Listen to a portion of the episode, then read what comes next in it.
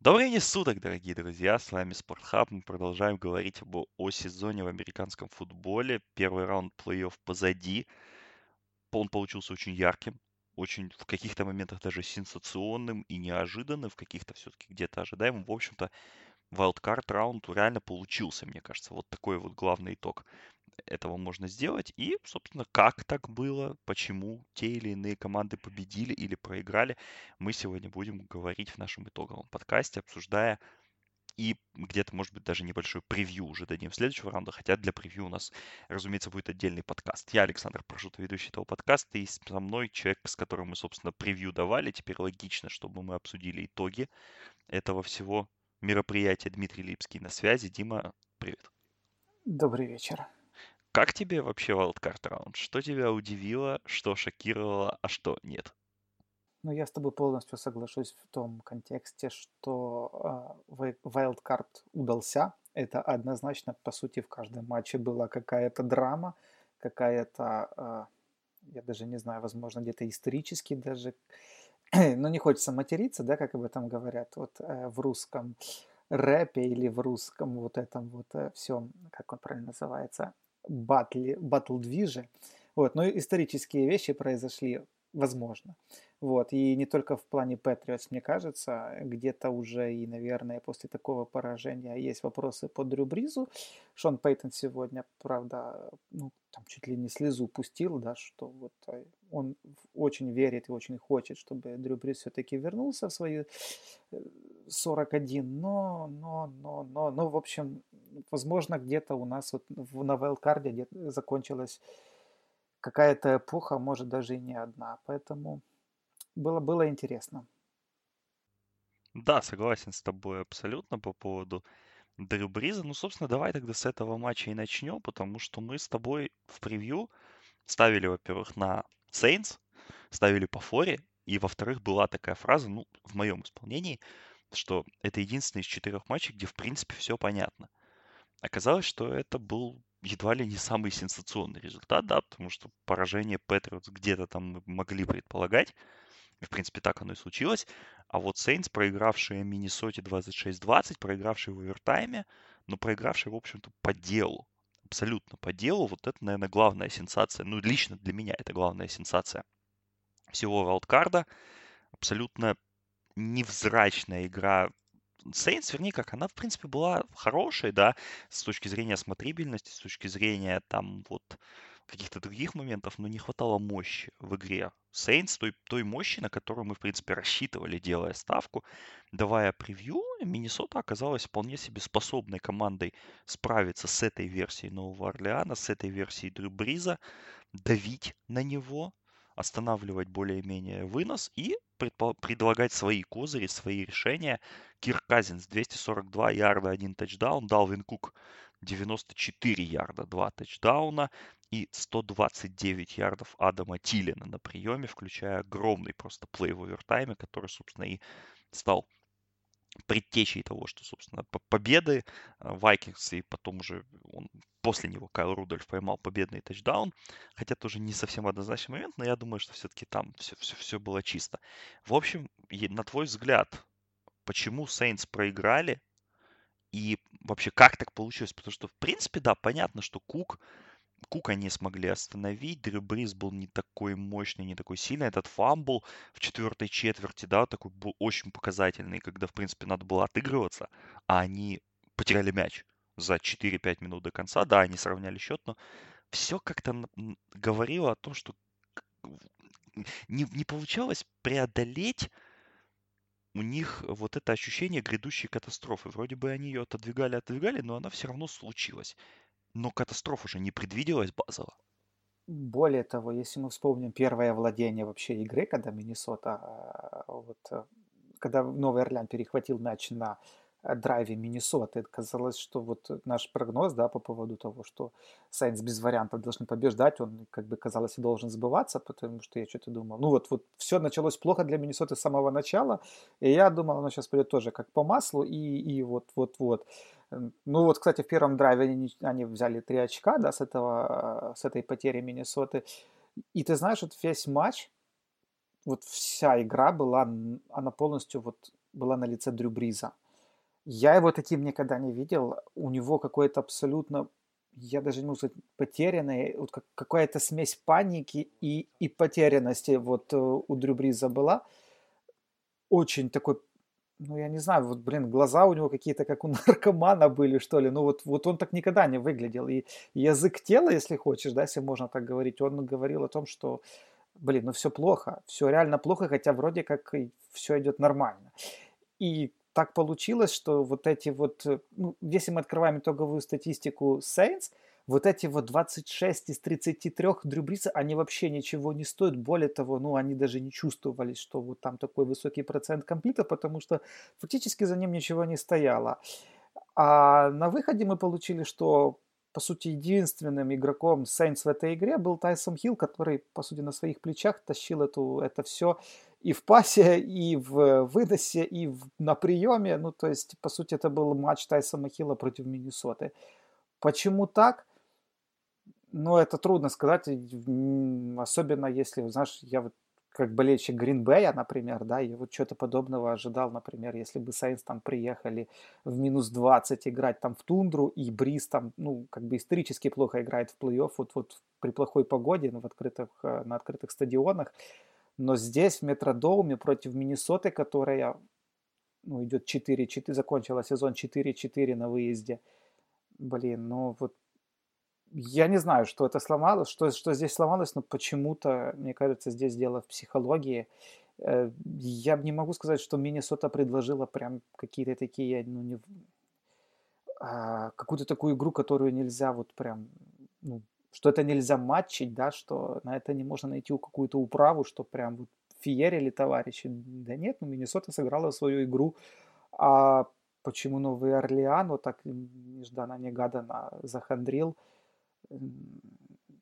я сейчас, блин, ну даже вот я еще раз пересматривал, да, вот а, в Gaming 40 этот матч, я не могу понять, что где, где, где, где лежит эта, эта потерянность, это, это депрессия, нет слов просто. Ну, продавили в первую очередь, продавили линию, которая, да, считалась одной из лучших. Вот сегодня, слушая подкаст Криса Лонга с Райаном Русила, да, на ринге, Крис Лонг постоянно говорил фразу о том, что не надо было делать из линии Saints каких-то доминаторов. Они все хорошие игроки, там Райан Рамчик, Армстед и прочие, да, но они не, не историческая линия. И, собственно, реально крутой, достойный пасраж Миннесоты, он стал одной из причин вот этой потерянности Дрю Бриза, и Данил Хантер, и Гриффин, они здорово а, провели сильный матч, очень сильно хваля, хвалят все Энтони Харриса. Сейфти, да, мы говорили про проблемы с корнерами, но логично, чтобы в такой ситуации сыграли сейфти сильно. И у сейфти Миннесота провели хороший, реально очень крутой матч. Ну и в целом Миннесота, видишь, по скрипту она контролировала ход матча, в принципе, да, все, все получалось так, как получалось. И возвращение Тилина – это важный аспект, потому что мы видим, что у Кирка Казинца есть явные проблемы с химией со Стефаном Диксом. То есть мы помним, да, сезон, когда Дикс его публично покритиковал. Потом он бросил на него в нескольких матчах там такие пар, пару бомб, но все равно это не нормализовалось. То есть Тилин первая цель. Тилин наконец-то выздоровел. И мы, собственно, Тилина увидели в этом матче. Мы увидели здорового Кука, который пропустил две недели последних, ну, здесь он выглядел отлично. А Сейнс как-то, мне кажется, не смогли собраться, не смогли сосредоточиться на, на целях. Возможно, у них и команда послабее, да, чем год назад была, потому что год назад они реально казались очень доминирующей командой. Но здесь, да, это большое удивление, но в то же время ты смотришь матч, и ты понимаешь, что что-то идет не туда. И реально потерянный бриз после вот этого фамбла в четвертой четверти. Это была первая игра в сезоне, у которой в которой Сейнс потеряли мяч больше одного раза. Но мы видим, что это плей-офф, это внезапная смерть. И вот Сейнс оказались внезапно смертные и, будучи самыми большими фаворитами раунда, покинули плей-офф досрочно. И вот теперь, да, собственно, вопрос, закрывая уже эту тему и закрывая, переходя к другим матчам, все-таки Дрю Брис, как тебе кажется, первое, не закончился ли он? А второе, чемпионское окно Нового Орлеана, они третий год подряд вылетают из плей-офф с какой-то эпической фигней, как бы, да, то есть мы помним Миннеаполис Миракл, потом мы помним матч с Рэмс прошлогодний, И вот сейчас снова ситуация, ну, ну, эпический матч, по большому счету. То есть не закрывается ли их чемпионское окно, и что с этим делать в межсезонье? Ну, я сомневаюсь, что с таким Дрю Бризом оно должно закрыться, потому что один матч все равно не должен быть показательным. Опять-таки мы вспоминаем, как Дрю Бриз доминировал а, в процессе вообще всего сезона. Мы помним даже, что Тедди Бриджвотер да, после травмы самого Бридза выглядел довольно убедительно, и Новый Орлеан по результату никоим образом не проседал.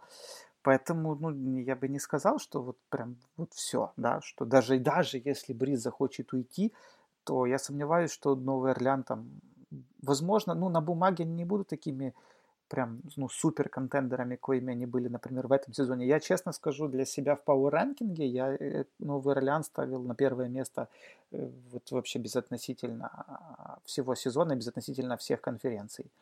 Ну вот, вот как-то Saints мне больше всех э, вот, излучали доверие, даже несмотря на то, что они зашли в плей-офф с третьим сидом. Но вот, ну вот так вот, как-то вот уж больно хорошо они выглядели. Однако ты видишь, что плей-офф это не только это не только чистый скилл, это не только схемы, это вот опять-таки в случае с Дрю Бризом это вопрос чистой психологии. И понять, откуда вот берется вот эта вот э, минутная слабость, да, или не минутная, но все-таки слабость трудно понять, пока если ты не, не внутри, если ты не можешь изучить, там, поговорить вот, вот самим Дрюбизом, и вот, ну, что случилось, почему у тебя вот с самого начала вот, вот, ты себя чувствовал как-то неуверенно, да, то есть мы можем об этом гадать, можем об этом говорить, но э, я склонен считать, что это вопрос психологии, а ответ на то, что, ну, мы сейчас там дальше будем говорить, например, про Нью-Ингланд, да, ну, вот мне кажется, э, где-то здесь вот, вот, вот проблемы все, они лежат в, одном, вот, в одной плоскости. А в завершении, там еще по Миннесоте хотел сказать, знаешь, э, несмотря на весь, на полностью как бы на такое впечатление, да, что Миннесота контролировала игру, что вот все вроде как шло по их сценарию, но опять-таки до этого фамбла в четвертой четверти ну, пахло все, мягко говоря, вот, вот под конец матча пахло все не очень хорошо, и ну, если бы Миннесота проиграла эту игру, это было бы максимально, как мне кажется, несправедливо и максимально, ну, максимальное чокерство, что ли, потому что, блин, ну, они всю, они реально весь матч держали под контролем, но могли все уступить буквально в один момент. Слава богу, что там их спас этот фамбл, по-моему, Эверсона Гриффина, если я не ошибаюсь. Вот, ну... Но по итогу чокернули Сейнс в очередной раз. По итогу чекернули Сейнс, да. А, ну, бывает, знаешь, вот тоже по поводу, да, что вот на, проигрывать на последнем плее, ну, ну, это плей-офф. Тут, опять-таки, понимаешь, всегда матчи равные, то есть всегда есть какое-то напряжение, и ну, реально там, возьми wildcard, да, или, или там дальше у нас будет там дивизионы, а я более чем уверен, что мы часто будем стыкаться с тем, что там кто-то все решит, и там забитый, не забитый филдгол, там опять какая-то эпика в овертайме. Это, это довольно характерная тема для плей-оффа, поэтому я бы не делал здесь из Saints какое-то исключение. Опять-таки, мы уже там читали, что там и Green проходил в этом десятилетии подобные вещи. И, ну, в принципе, здесь я бы не акцентировал на этом внимание, но вот, мне кажется, тут больше Новому Орлеану нужно подумать не сколько о какой-то карме, хотя, опять-таки, там тоже есть вопросы после матча с Миннесотой в 2009 году, но больше, мне кажется, вопрос здесь психологии все-таки определяющий. Ну, как бы там ни было, 26-20 в овертайме Миннесота выигрывает. Кстати, девятый раз из десяти последних игр команда, выигравшая Коинтос в овертайме, выиграла матч. Поэтому здесь Миннесота с ее кармой как бы, да, получила вот такую вот небольшую компенсацию. Миннесота у нас отправляется в следующий раунд, где сыграет Сан-Франциско. Это будет первый матч раунда в субботу в 23.35, но об этом мы уже будем говорить отдельно. Давай тогда к Нью-Ингланду перейдем, потому что реально вторая сенсация, да, это было на день раньше, это был вечерний субботний матч, Нью-Ингланд был 4,5 очковым фаворитом и проиграл Теннесси. Ну, по большому счету, да, проиграл все-таки, прямо скажем, в одно очко, да, а не в 7. Потому что последний вот этот перехват Логана Райана на флажке, он уже был ну, совсем на флажке. Но в то же время Патриотс проиграли. Патриотс проиграли, чего, наверное, все-таки не ждал никто, хотя мы с тобой тоже говорили о том, что сенсацией, гиперсенсацией, да, мега-сенсацией, каким-то взрывом это поражение не станет. Но Патриотс проиграли. Патриотс проиграли этот матч 13-20. Теннесси, в принципе, материализовали все то, о чем мы говорили в подкасте, о чем говорила вся пресса и все болельщики до этой игры. Это будет бенефис Дерека Хенри, это будет неплохая игра обороны Теннесси и недостаточно качественное нападение Патриотс, которое просто не сможет в какой-то момент вывести против этой команды. Райан Теннехилл всего 72 ярда пасом в этом матче. Один тачдаун, 8 из 15, 11 ярдов на выносе. Но великолепный Дерек Хенри 184 ярда на 34, за 34 попытки. И один тачдаун, ну и плюс конечно же, да, защитный тачдаун, который уже был в конце матча. У Патриотс Том Брейди 209 ярдов, 0 тачдаунов. Джулиан Эдельман выносной тачдаун. Сони Мишель 61 ярд. На приеме Джеймс Уайт 62 ярда за 5 попыток. То есть ловили и Вотсон, и Берхит, и Эдельман, и на Килхере. Но в итоге защита Патриотс, атака Патриотс оказалась неспособной даже в таком виде, даже на своем поле вскрыть Теннесси Майка Врейбла, который там исполнял шутки в стиле Беличика с этими дилеев геймами и, и прочим. И, в принципе, Теннесси, команда, которую последние несколько лет называли мини-патриотс, из-за того, что там генеральный менеджер из этой организации, главный тренер из этой организации, много игроков из этой организации, тот же Логан Райан, тот же Дион Льюис и так далее, и так далее. То есть то есть Теннесси показали, в принципе, то, что от них ожидали. Они выиграли матч так, как, как это планировалось, включая вот эти вот штучки-дрючки из э, плейбука, из арсенала Билла. Про Теннесси, наверное, Теннесси нужно отдать только должное и сказать, что это действительно опасная команда в контексте плей-офф. Но всех, конечно же, интересует Патриотс. То, как это получилось, мы, в принципе, да, можно не обсуждать, потому что предпосылки для этого были, для этого результата и для такого сценария. Но здесь вопрос тот же самый, что и Saints, и он даже нависает еще больше в контексте того, что где-то уже да, 7-8 недель мы обсуждаем, был ли это последний матч, будет ли это последний матч Тома Брейди за Патриотс, останется ли он в команде, как не закончилась ли династия в, в Новой Англии. И, соответственно, вот вопрос простой. Что будет с Брейди и как Патриотс вообще выпутают это конец эпохи, это конец династии, или все-таки это просто поражение, пускай сенсационное? Э, ну, давай так, начнем с того, что от поражения Нью-Ингланда, я думаю, даже сами болельщики Нью-Ингланда не сильно удивлены. Вот, я думаю, они тоже это, это читал. Читалась это какая-то обреченность. Мне кажется, сейчас вот главный вопрос о том, а как вообще такое произошло, что после трех четвертей сезона – Нью-Ингланд сломался в одночасье. То есть мы уже говорили, да, в превью, превьюшном подкасте о том, что Патриотс, по сути, ну, большую часть сезона давали исторический уровень в защите, а потом это все как-то, ну, в том числе и вместе с защитой, и это все улетучилось, и в один момент команда стала, ну, просто очень уязвимой. То есть проблемы ж ведь они начались не сегодня, там, с тем же ростером, да, и то, что у Брэди ограниченный подбор – на приеме, опять-таки, это что же не, не вчера взялось, эта проблема. Вот. Но, тем не менее, все сломалось в одночасье, и мне, ты знаешь, что тут начинает в этом плане вот эти mind games, мне вот в контексте Patriot всегда интересно за ними смотреть в межсезонье, как они очень интересно вот этот момент переводят в публичную плоскость, а, поскольку ну вот смотри, я честно скажу, я это опять-таки, э, как, как по моему да, самочувствию, по моему вот того, как, как я вижу эту организацию, я считаю, мне почему-то кажется, что у Брейди с Беличиком, там, Никраф, там все давным-давно решено. Я не знаю, опять-таки, как решено, но давным-давно решено. И, возможно, они вот все эти э, слухи, да, все эти там лже-инсайды или там, или просто инсайды, ну, пускают ради того, чтобы ну, просто реально отвлечь внимание от тех проблем, которые в команде действительно накопились. И вот сегодня, ну, как бы, вот Патриотс проиграли, какой главный нарратив? Ну, это все или это не все, да?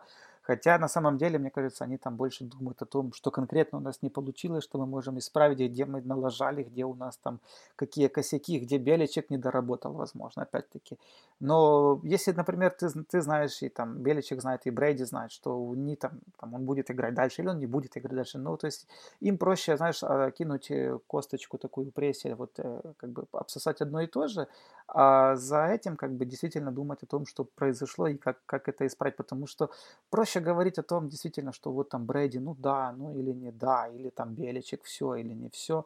А, но другое дело, это гораздо неприятнее, когда, например, пресса начинает обсуждать что вот у вас там, блин, плохо сыграла там защита, там, там я не знаю, тот же Ги, там, ну или не Гилмор, там, ладно, там, Фронт э, 7 плохо сыграл, например, да, и там начинать разбирать персонали. То есть вместо того, чтобы вот пресса разбирала их, там, перемывала им кости, да, где, кто где конкретно налажал, все впустились вот в максимально удобный контекст, что а чем там будет все, там, закончилось или не закончилось. И ты знаешь, мне кажется, они уже просто ржут вот, там, внутри организации с того, как просто это вот э, СМИ это подхватывают и как, как просто это все обсуждается. Очень мне напоминает, я уже в каком-то подкасте говорил, мне вот организация New England Patriots очень напоминает сокерный Манчестер Юнайтед времен Фергюсона, который очень просто переживали, вот как ни странно, да, вот такие большие организации, но они очень просто переживали вот это давление извне, там, со стороны прессы и так далее, они спокойно перестраивали, спокойно шли дальше, хотя, э, ну, там, если взять другие организации, там, из других видов спорта, ну, везде какая-то была драма, там, или, я не знаю, какие-то там э, противоречия, во всяком случае, вот все это выносилось на публику. У Patriots этого нет, они как-то вот все держат в себе и отдают на откуп ровно столько, сколько вот им выгодно отдавать на откуп. Поэтому не знаю, честно, как, как там, вот Брэди сейчас смотришь вот на последней пресс-конференции, знаешь, он эту скорчил улыбку Моны Лизы, и типа вот э, с таким, блин, ну не знаю, может и все, а может и не все. И, блин, люди это подхватывают, это все разносится, хотя Э, ну, как бы контекст, мне кажется, должен быть по Patriots немного другой. Он, мне кажется, должен больше там касаться конкретно подбора кадров, кто не доработал, кто, кто доработал и, и так далее и тому подобное. Вот. По Теннесси, опять э, хочу сказать только, что я снимаю шляпу просто перед их напором и непреклонности к их геймплану, потому что, вот да, у них все началось хорошо с первых, там, с первой четверти, и итоговые 15 пасовых попыток Райана Теннехилла, они говорят о том, что вот мы решили выносить, и будь что будем, но мы будем выносить до побед до последнего плея, до последнего, до последней, до последней секунды. Это э, вот такой напор, такое усердие, такая вот отданность, да, геймплану, который они вот э, поставили во главу. Ну, ничего другого, кроме как восхищения, это не вызывает. Поэтому Теннесси, респект и уважуха. Да, они гнули свою линию. Ну, собственно, количество выносов у Дилана Льюиса, ой, у Дерека Хенри, ну и Льюис тоже, да, немножко поучаствовал в этой всей истории, но оно показывает, что насколько команда хотела выиграть этот матч, насколько она была тверда в том, что она хотела. И, собственно, да, линию они догнули. Вот ты, кстати, в нашем чате э, знаменитом упомянул, что тебе Теннесси кажется, что это Giants вот какого-то из э, забегов своих 11 года, да, это очень похоже на 11 год, тогда Giants так же самое, вот они поймали, тоже у них там наперекосяк складывался начало сезона, и вот буквально на, на финишной прямой они набрали ход, и потом их просто уже не остановить, команда вот начала ловить кайф от того, что она делает, и они сначала э, в этом, они, по-моему, обыграли, э, если не ошибаюсь, Saints, или вот не помню их не путь, кто был в первом раунде, в дивизионном раунде они очень так качественно и красиво э, брызнули, сбрызнули Гринбей, который тот сезон вообще 15-1 закончил. Потом также, ну, не без доли там, счастья, да, там какой-то удачи прошли Сан-Франциско, ну и в конечном итоге э, уже в фирменном стиле обыграли Патриотс. Э, тоже, опять-таки, максимально Но тем не менее, то есть и здесь, ты знаешь, мне кажется, Теннесси тоже похоже, вот у них как минимум похожий график. Теннесси тоже заиграл во второй половине сезона. И мы видим, что команда так же сама находится на кураже, команда гнет свою линию, команда получает удовольствие от того, что она делает. И это большое преимущество. И вот опять-таки они не отдыхают, они вот от недели к неделе, по-моему, мне кажется, у них этот кураж и задор, знаешь, вот аппетит приходит во время еды. Вот так же самое они. Конечно, с Балтимором будет нелегко, но в принципе, а почему бы и нет? Giants обыграли Атланту тогда в первом Атланту, раунде точно, со счетом 24-2. Вот такой вот внушительный счет. Потом, да, обыграли Гринбей 37-20, Сан-Франциско 20-17 и, да, знаменитым Супербоуле обыграли Нью-Ингланд 21-17. Ну, собственно, посмотрим на Теннесси. Да, очень интересная, конечно, у них траектория сезонная. Особенно вспоминать их муки с Маркусом Мариотой на старте сезона и то, куда эта команда дошла. здорово, здорово, что они выиграли. Они играют с Балтимором. Поздний матч субботы. Ламар Джексон получает субботний прайм-тайм на американском телевидении. Я думаю, будет очень неплохая и интересная игра, по крайней мере, методологически, потому что да, реально две команды, которые очень сильно зависят от выноса, очень сильно вот заряжены на, эту всю, на эти все моменты. Ну, посмотрим, куда оно пойдет. Давай тогда останемся еще в субботе, потому что, на мой взгляд, вот первая игра Теннесси, ой, простите, Тексас против Баффало, Хьюстон Баффало, она, мы так от нее ничего не ждали, по большому счету, да, какого-то там, ну, типа первый матч, опять Хьюстон, опять э, ранний слот, но в то же время, на мой вкус, это была самая увлекательная игра вообще первого раунда, потому что, во-первых, Баффало вели 16-0. Во-вторых, обе команды, как пользуясь терминологией одного из ребят в нашем чате, я пересматривал хайлайты, да, и раза четыре подумал, что каждая из команд уже должна проиграть, а они все не проигрывали. То есть матч получился сумасшедшим по, по, по интриге, по сценарному с плану, абсолютно идиотским по реализации некоторых моментов, да, вот о которых мы сейчас обязательно поговорим. И в итоге все закончилось этим абсолютно героическим плеем Дэшона Уотсона – который просто, да, ушел там от двух людей, который, один из которых чуть его не убил, а второй готовился убить. И в итоге Хьюстон выиграл 22-19, проигрывая 16-0 по ходу половины. И как раз, кстати, да, тут тебе стоит отдать должное, как человеку, который предлагал ставить на минус 2,5 Хьюстона, и при этом говорил о том, что, в принципе, можно еще и меньше 42,5 поставить. И мы видим, что как раз обе, две эти, обе эти ставки, да, они упали вот в, эту, вот, вот в этот коридорчик, да, то есть Хьюстон выиграл 22-19, и в то же время меньше 42,5 за большой коэффициент достаточно уверенно зашли. Здесь, поэтому, да, кто, кто с нами поставил, тот, я думаю, не проиграл, а даже выиграл дважды.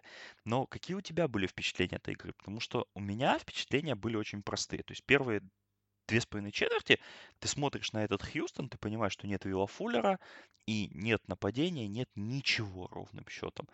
Но потом включается защита, включается Витни Мерсилус, включается Уатт, и происходит какой-то разворот. Джош Аллен начинает бросать уже точно по рукам соперникам. То есть он в начале игры там мог бросить перехват прямо возле своей зачетной зоны. Этого не случилось. Но потом он уже начал просто бросать мячи куда попало. Начал откровенно привозить. Дадер Хопкинс включился на полную. И Хьюстон перевернул эту игру буквально там за 7-8 минут. И потом ее чуть не проиграл. Ты знаешь, у меня вот примерно такие же чувства, как и в матче, э, именно чувства, да, как и в матче Миннесота с Новым Орлеаном, потому что я вот считал, как Миннесота не имела права отдавать этот матч Новым Орлеаном, так и Баффало не имела права проигрывать здесь Хьюстону. А по моему вот э, опять-таки ощущению, ну и опять-таки даже если посмотреть по количеству ярдов, да, вот за игру, ну Баффало было сильнее, Баффало было более готовым, Баффало более, я не знаю даже, как правильно сказать, а, больше верила, я бы даже так сказал, в свой геймплан изначально. И отпускать, вот так, как они отпустили, они не имели ни малейшего права. Здесь, очевидно, как в отличие от Миннесоты, Баффало более такая команда. Ну, ей действительно не хватает опыта. Здесь даже на фоне Кира Казинца, ну, сомнительный квотербек, со своими, конечно, достоинствами, но тем не менее, да, все-таки Джош Аллен там почти 100 ярдов выносил, но все равно. А, ну, не имел права Баффало проиграть. То есть при всем при том, что там Дэшон Вотсон показал э, действительно, ну, ну, знаешь, так вот, э, дал, дал, такую, дал такую зажигалочку в решающий момент, но, но по, по нарративу игры я очень, скажем так, остался расстроен, поскольку э, ну, если Баффало не собирается выигрывать такие матчи в плей-офф, ну, какие они тогда вообще собой, как, что они себе, в принципе, тогда планируют на будущее, да, да, тут молодая команда, да, там, то есть для них это выход в плей-офф это все-таки большой праздник. Но, блин, если вы уже попали сюда на этот карнавал, то будьте добры, как-то уже соответствуйте. А так получилось, ну, опять-таки, получилось чокерство, хотя вроде как на, на это не смотрят с такой стороны, что вот это все-таки Баффало. Ну, как Баффало может чекернуть, от них и так никто ничего не ждет. Но я, честно говоря, очень расстроен и Будет ли у Баффало еще такая возможность когда-то, вот в, обозримом будущем, не уверен. Ну, ты знаешь, про поводу чокерства, как бы тут можно же сказать о том, что, в принципе, реально я уже упомянул, что Джош Аллен, то по сути, два перехвата еще в первой четверти, в первой половине еще бросил, только один из них Брэдли Робби дропнул очень уверенно, ну и второй Робби тоже дропнул. Но это уже было попозже в игре. Я вообще по ходу игры в нашем чате постоянно говорю о том, что Баффало проиграет этот матч само. Если и проиграет, да, то есть ведя 16-0, ты ставишь на то, что Ален начнет исполнять какую-то чушь, где-то защита начнет разваливаться. Ну, в итоге получился, как всегда в таких камбэках, симбиоз, потому что, с одной стороны, и Баффало начало чудить, но и Хьюстон, конечно, включил другие обороты. Хопкинс начал, наконец-то, развозить Тредевиуса Вайта в нужных моментах, и другие игроки заработали, но тоже, наверное, вся, квинтэссенция всего этого матча для Баффала это вот эти 3-18 в овертайме, когда они дали Дюку Джонсону реально на 3-18 сделать 19 ярдов. Ну как так можно? Ну вот, ну вот как? Это просто, ну, то есть вы должны отбиться и ваше владение, и там уже пробовать что-то забивать. Да, понятно, что мы сейчас можем перейти там, детально разбирать там последние две минуты основного времени, критиковать Билла О'Брайена за то, что они пошли на 4-1, и Дэшон Уотсон пытался сделать QB sneak, когда перед ним стояло примерно 6 человек, которые в два раза тяжелее него. Мы можем разбирать 4-27 от Шона Макдермота, когда он не, решил, не решился бить филдгол. Он решил не пантить, он решил играть плей, и в итоге все получилось еще более ужасно.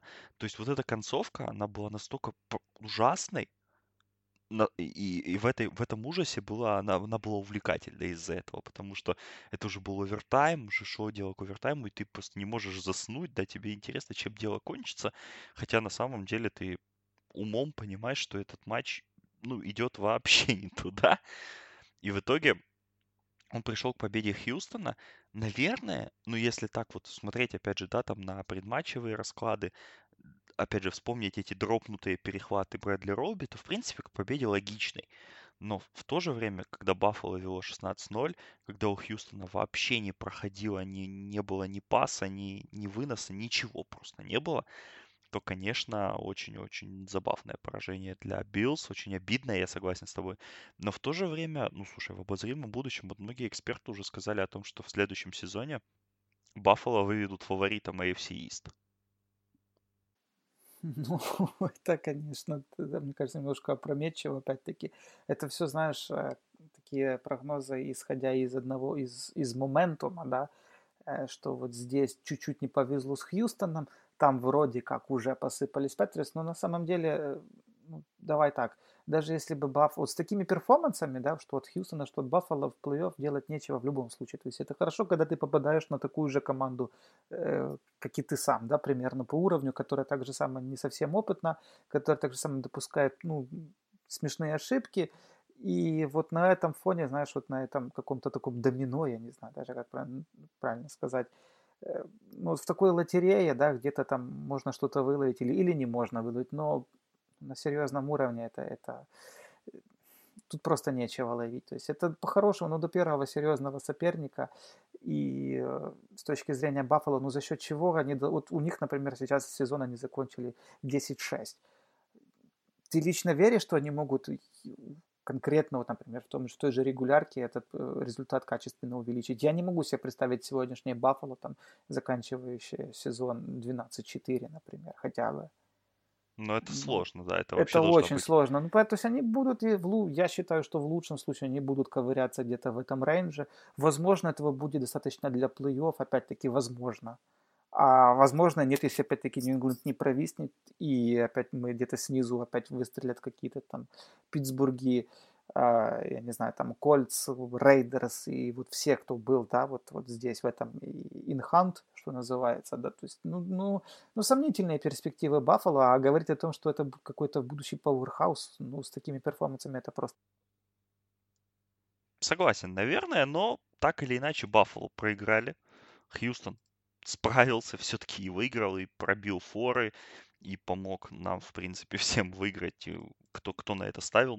Знаю, знаю некоторых товарищей, которые даже на выносной тачдаун Дэшона Уотсона зарядили. И, и, и, в принципе, ставка зашла, поэтому, да, Баффало проигрывает 19-22. Хьюстон с горем пополам выходит в следующий раунд, где сыграет с Патриком Махомсом и с Канзасом. Это будет ранний матч у нас э, в воскресенье. И здесь я пока что, да, мы так не касаемся сильно далеко, не уходим в дивизионный раунд, но я напомню, что в сезоне Хьюстон обыгрывал Канзас на выезде. Так что интрига в этом матче, как минимум на бумаге, может какая-то и быть. Э, какая-то быть. Давай тогда к последней игре перейдем. В принципе, вот она точно не разочаровала наши ожидания, потому что я посмотрел где-то первые полторы четверть, нет, не первые где-то минут 10 я посмотрел, как раз до травмы Карсона Венса. Я уверенно сказал, что здесь не то, что тотал 45 не будет, здесь тотал 21 команды с трудом пробьют.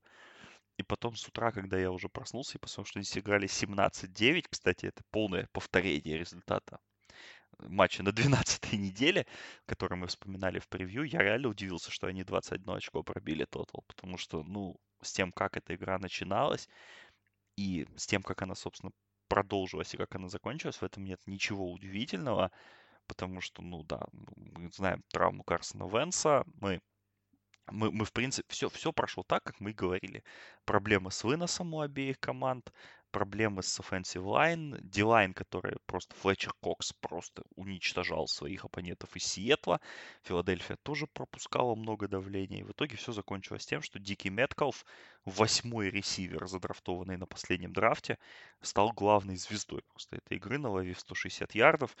И, в принципе, реально помогая Расселу Вилсону протащить свою команду в следующий раунд. Мэтков 160 ярдов, один тачдаун, 7 приемов. Вилсон 325 ярдов с 30 бросков, один тачдаун. Джош Маккоун, который появился вместо Карсона Венса и, собственно, наконец-то дебютировал в плей-офф. 174 ярда с 24 попыток. Филадельфия проиграла 9-17 в этом матче. Сиэтл выиграл. И я, в принципе, даже не особо не знаю, на чем здесь останавливаться, на, на, о чем говорить, потому что игра реально шла по тому сценарию, который мы с тобой нарисовали. Да, обидно, что Венс получил травму, и мы не увидели реально крутой зарубы квотербеков, хотя Макоун достаточно неплохо выглядел в каких-то моментах. И Сиэтл победил, Сиэтл сделал то, что он, наверное, должен был сделать в соответствующей ситуации. Хотя, опять же, здоровее эта команда не стала, и на следующей неделе ее шансы, ну, такие же, как были и здесь. Да, здесь трудно что-то добавить, причем я настолько оправдал ожидания, что я пошел спать сразу после первого заблокированного филдгола. Просто сразу стало ясно, что, ну, блин, тут, ребята, вы уже тут ничем не удивите. И, блин, опять-таки, в этой а, битве двух, я не знаю, как это правильно сказать, даже команд, сломленных команд, да, вот эти двух, битва двух лазаретов, довольно, ну, как бы довольно забавно, что как раз Вэнс еще и вылетел, плюс ко всему, да, вот во, вот во всем этом торжестве трав еще, еще и главный квотербек э, Филипп ушел, поскольку там у него, ну, сразу же он там уже, по сути, там долго не, не отыграл, да, вот, и после этого все стало совсем печально, хотя вот опять-таки, ну, смотришь на обе команды, опять это все походило на мучение, никто не знал, чем брать, и опять-таки здесь ну, сыграла индивидуальная разница вот в, в лице Вилсона, который, да не сказать тоже, что качественный матч провел, да, но во всяком случае, поскольку играть было некому, то в принципе оставалось только брать мяч, собственно, в руки и бежать с ним, и продлевать плей, и пасовать, э, выносить и так далее и тому подобное. Ну и плюс, конечно, Мэтков, который э, в помощь Красселу вот, сделал необходимую разницу. Да, я честно скажу, думал, что Сиэтл, наверное, будет единственная команда. Вот мы сейчас потихоньку, думаю, будем переходить так, в такому очень краткому превью, да, если можно так сказать.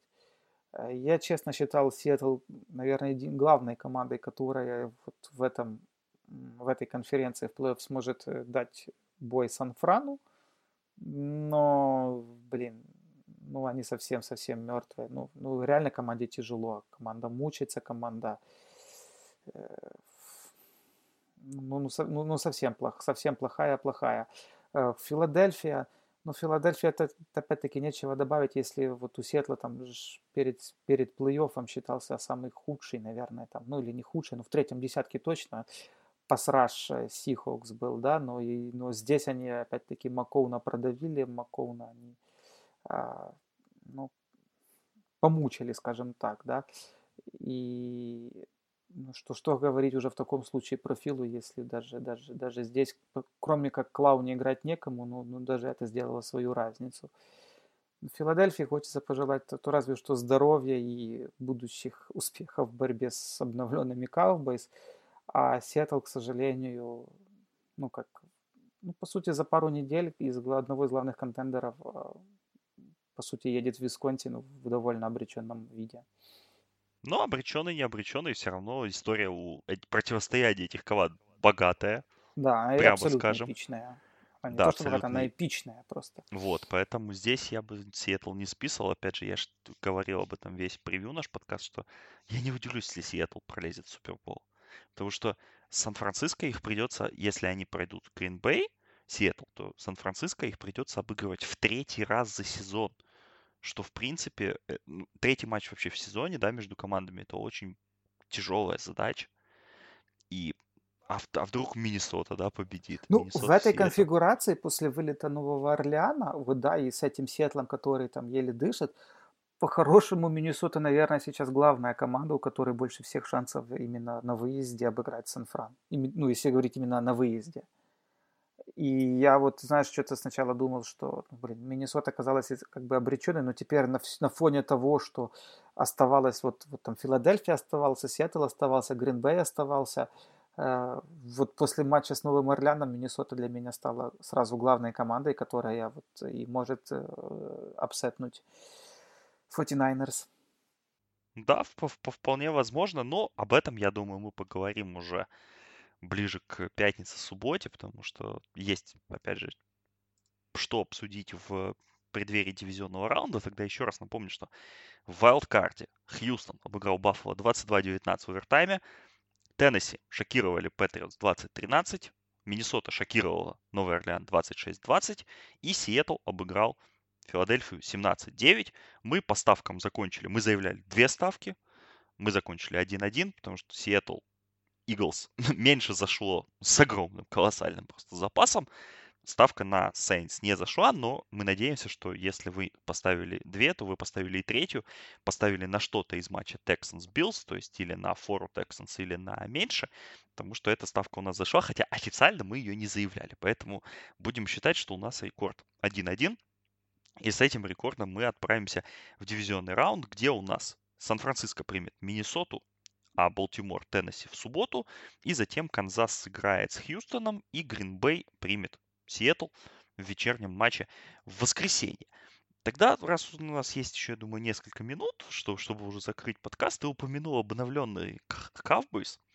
Мы пока что, я, мы, я думаю, мы отдельно запишем подкаст про все вот эти движения и прочее, хотя движений не так много, но из пяти вакансий тренерских, которые у нас были в лиге, у нас закрыты уже 4. У нас остался только Кливленд. Буквально сегодня у нас официальное есть объявление о том, что Мэтт Рул, тренер Бейлора, стал тренером Каролины. У нас есть объявление о том, что Джо Джадж, тренер спецкоманд Патриотс, стал главным тренером Giants. И у нас есть официальное объявление о том, что Майк Маккарти, бывший главный тренер Гринбея, возглавил Даллас. Помним, что Рон Ривера принял Вашингтон немножко раньше, Кливленд остается единственной командой, которая еще не определилась с тренером, но они планируют это сделать буквально до субботы. Возможно, мы поговорим об этом уже в подкасте превью. Но давай тогда вот ты, как человек, болельщик Гринбея, который, собственно, всю жизнь провел с Майком Маккарти в качестве главного тренера, как ты оцениваешь его назначение в Даллас? Есть ли, какие у него перспективы? И вообще, стоит ли радоваться болельщикам Cowboys? Или все-таки... И, а может быть, им стоит радоваться тому, кого назначили Giants? И, и, и это добавит еще больше радости. Ну, по поводу Giants тут, тут трудно спорить, конечно, потому что, блин... Нет, мы можем ошибаться. То есть мы можем вообще... Ну, мы как люди, которые сидят где-то в 38 миллиардах километров от НФЛ, да, мы можем не знать о том, кто, кто такой Джо Джадж, да. Не, и... Ну, вообще забавно просто, как, знаешь, скоро, мне кажется, вот из организации Патриотс там скоро уборщиков будут брать где-то, блин, там на, на Ну, это, знаешь, посты. это как прошлогодняя шутка о том, что бармен, наливавший коктейль Шону Маквею, возглавил Цинциннати. Да-да-да. Да, там, или там вы, вышел в финал собеседования на пост тренера, там, Теннесси, да, условно. Вот, то как бы вот сейчас вот, да, из Патриотс взяли тренера спецкоманд, хотя Билл Беличек и Джон Харбо много говорили о том, что незаслуженно не ценят тренеров спецкоманд, но он еще был тренером ресиверов, а ресиверов Патриотс все видели, в принципе, да, на, на этой неделе. И назначение не самое понятное. Но давай к Маккарте все-таки вернемся. Э, ну, про Майка Маккарти можно сказать, что вот его расставание с Гринбеем это как раз тот момент, когда вот такие вещи, да, такие э, расставания, разводы, они должны были пойти на пользу обеим сторонам. Я все-таки считаю, что Маккарти довольно сильный тренер идейно он, как мне кажется, намного сильнее того же Лефлера, поскольку вещи, которые происходили с Гринбеем в праймовом, с праймовым Роджерсом и с праймовым Маккарти, это вообще all-time уровень, и подобное показывать будет нелегко не то, что Лефлера вообще какому-либо тренеру, но есть также и помимо идейно еще момент психологический, который э, Маккарти очень сильно подкосил после того самого поражения в Сиэтле в плей-оффном э, вот. И там как раз так получилась ситуация, что э, сразу там после поражения в офсизоне умер, по-моему, еще его брат. Э, после этого мы помним, что в Маккарте очень много летело, ну, так скажем так, гнилых помидоров и яиц э, по поводу нерешительного плейколлинга. Это все закончилось, в свою очередь, тем, что он сам добровольно передал этот плейколлинг там, своим ассистентам. Потом из-за неудачного такого эксперимента этот плейколлинг пришлось обратно забирать под себя. Все это наложило отпечаток ну, на его авторитете внутри команды, хотя пресса обычно раздувала там, их конфликт с Роджерсом, но глобально проблема была не только с Роджерсом, проблема была в том, что он полностью утратил контроль над раздевалкой, и в итоге это вылилось в очень большие проблемы с дисциплиной, и в итоге как, какими бы ты там крутыми бы не, не, я не знаю, не располагал бы там а, рос, уровнем ростера или идеями, да, ну вот если у тебя команда не слушается, если банально нет экзекьюшена на каком-то минимальном уровне, а доходило просто до абсурдных вещей, когда у Green Bay банально не мог 11 человек выпустить э, на плей. Вот, а люди просто путались и не знали, кто, кто выходит, кто не выходит. И понятное дело, что такие вещи как бы вот э, подвели определенную черту под его карьерой. И, ну, действительно, ему нужна была перезагрузка, ему нужен был отдых, мне кажется. И как раз Cowboys с учетом довольно талантливого нападения, то есть талантливого ростера э, в нападении, э, ему есть там с чем работать, ему есть чему обучать этих товарищей. Единственный, опять-таки, такой подковерный момент, который может быть, ну, сыграть против него здесь, это слишком расхайпленный статус команды, очень много вот этих капризных звезд. А Маккарти, он как бы человек простой, то есть он же э, сын полицейского из Питтсбурга, то есть такая себе деревенщина, да, на фоне вот этого всего Джерри Ворлда и вот этих вот звезд. 12 лет в а, Гринбэе прожил. И до сих пор да, живет. то есть, ну, он здесь такое, понимаешь, у него, конечно, он немножко не вписывается с точки зрения даже вот как э, ну, личностного, да, по личностным параметрам вот в такую большую, ну, небольшую, в такую, скажем, красочную, да, организацию, как Dallas. Вот это, наверное, главный такой э, челлендж, мне кажется, будет для него. Во всем остальном, я думаю, он, ну, он оч- очевидно сильнее Гаррета. Я, конечно, Гаррета со своей стороны там как бы защищал э, много, много лет, что ли, да, но это все равно тренер гораздо сильнее. Ему есть что показать, есть что привить. Ну, вот тут, знаешь, как два, мне кажется, есть вывода. Или все у них будет очень хорошо и прям очень-очень хорошо, или как бы они ну, просто не уживутся с Джерри под одной крышей и как бы там год-два и на выход будет. То есть какой-то скандал. Ну, просто, знаешь, может банально, ну, не его среда. А в противоестественном, окружении тоже, знаешь, как бы, я думаю, человек не будет себя сильно насиловать. Ну да, будем смотреть. Ну, кстати, по Маккарти я добавлю, что слушал я недавно с ним подкаст, кажется, у Питера Кинга, что он вот пропускал сезон, да, не принял ни одно из предложений в прошлом сезоне, и, но он при этом сам нанял тренерский штаб себе, с которым, собственно, он сейчас частично придет в Даллас. То есть и люди подходили к сезону так, как будто они работают. То есть они собирались, они изучали какие-то тренды, аналитику. То есть он пытался перезагрузить себя в плане понимания футбола, да, вот какие-то моменты, которые ты упускаешь в ежедневной работе главного тренера, да, то есть отвлекаясь на какие-то сезонные вещи, он делал упор на то, чтобы вот какие-то глобальные вещи ухватить и стать сильнее как тренером. И он говорил о том, что перезагрузка у него произошла достаточно успешно. И он готов снова к новому вызову, он готов к тому, чтобы стать действительно серьезным, серьезным специалистом, снова вернуться на этот уровень. Ну а Даллас, как мы поняли по их собеседованиям, хотел тренера состоявшегося. Они же общались с Марвином Льюисом, помимо всего прочего. Поэтому здесь вот такой выбор у Далласа. Поэтому только остается Майку Маккарти пожелать удачи. По Мэтта Рула мы, наверное, пригласим каких-нибудь больше экспертов по студенческому футболу, которые нам расскажут, в чем его феномен в Бейлоре. Но для меня, конечно, это абсолютно дикая история, потому что Дэвид Теппер, новый владелец Каролины, заплатил 6 миллионов долларов бояута за контракт Рула с Бейлором, дав ему 7-летний контракт на 60 миллионов, который, в принципе, может вырасти до 70, если там команда будет побеждать и пробивать какие-то э, планки по бонусам. То есть 60 на 7 плюс 6 миллионов бояута, это какие-то колоссальные цифры просто.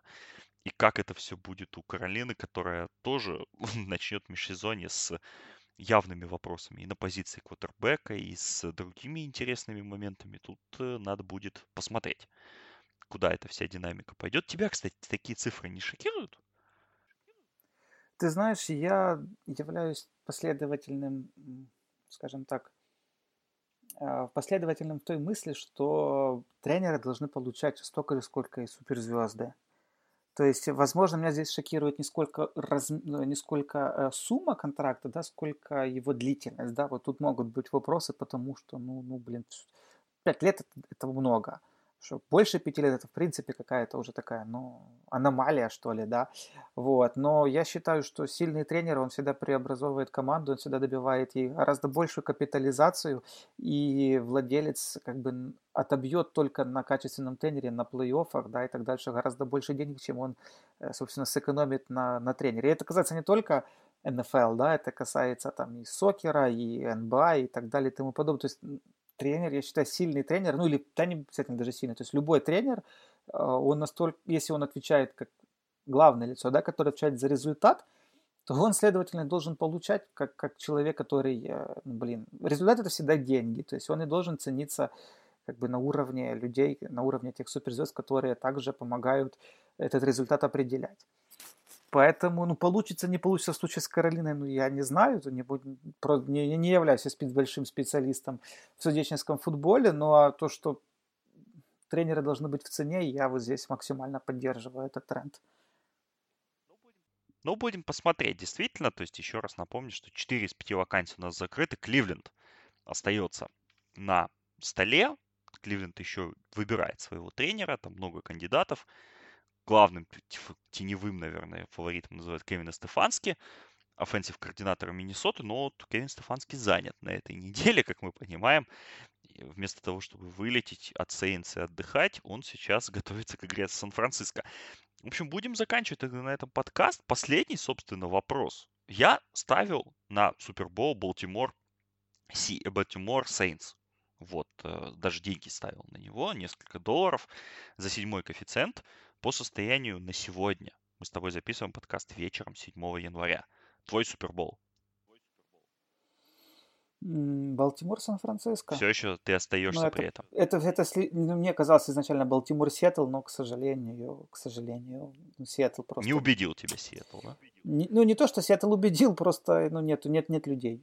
Вот в чем трагедия. Так бы я бы дальше... Если бы, опять-таки, был ростер по здоровью, я бы как бы Сиэтл бы поддерживал до победного, но, к сожалению, ну, для меня, ну, опять-таки. Ну, для меня однозначно Балтимор, если... конечно, да. Вот с NFC. Ну, против Балтимора, очевидно, глупо ставить сейчас в, в АФК, потому что это... Ну, я даже... не трудно сказать, что их может остановить. Какие-то травмы, ну, может быть. Ну, но, ну, я даже не представляю. На бумаге у них запас просто огромный. А в НФК э, там, конечно, матч Сан-Франциско-Миннесота, мне кажется, он, он очень многое может поменять в этой всей архитектуре. Я что-то думаю, что ну, Сан-Франциско, наверное, должен пролезть, но опять-таки, думаю, пролезет он в очень упорной, упорной борьбе. А там, ну, мы сами видите, вот мы сегодня говорили о Вайлдкарде, вроде вот были матчи, где одни команды сначала начинали хорошо, потом проигрывали, некоторые наоборот. Ну, то есть это один матч, это, ты сам знаешь, один плей туда, один плей сюда. И... Вот. Но опять-таки остаюсь на позиции Балтимор Сан-Франциско. Ну, я тоже, наверное, пока останусь на этой позиции, но будем смотреть. Почему-то я верю в Канзас и все-таки не буду списывать со счетов ни Сиэтл, ни Гринбей, ни теперь уже даже Миннесоту. В общем, поговорим мы еще обязательно о четырех матчах дивизионного раунда отдельно, сделаем свои привычные ставки с помощью наших партнеров из GGBet.